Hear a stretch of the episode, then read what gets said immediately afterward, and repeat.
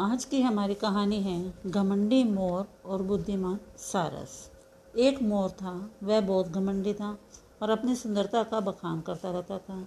वह रोज़ नदी के किनारे जाता और पानी में अपनी परछाई देखता और अपनी सुंदरता की तारीफ़ करता रहता। वह कहता, ज़रा मेरी पूँछ तो देखो, कितने अच्छे रंग हैं, मेरे पंखों के।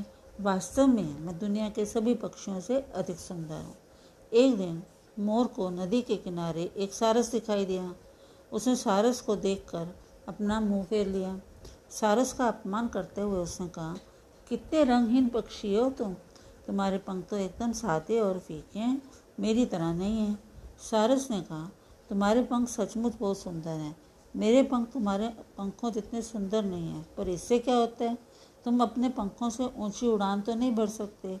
मैं ऊपर तक उड़कर पूरे आकाश में चक्कर लगा सकता हूँ, जबकि मैं अपने पंखों से आसमान में बहुत ऊंचाई तक उड़ सकता हूँ। इतना कहकर सारस उड़ता हुआ आकाश में बहुत ऊँचे चला गया और मोर उसकी ओर देखता ही रह गया। बच्चों, इससे हमें क्या शिक्षा मिलती है कि सुंदरता की अपेक्षा उपयोगिता अधिक महत्वपूर्ण है। अगर आपको ये कहानी पसंद आए तो प्लीज़ इसे फॉलो ज़रूर करें। धन्यवाद।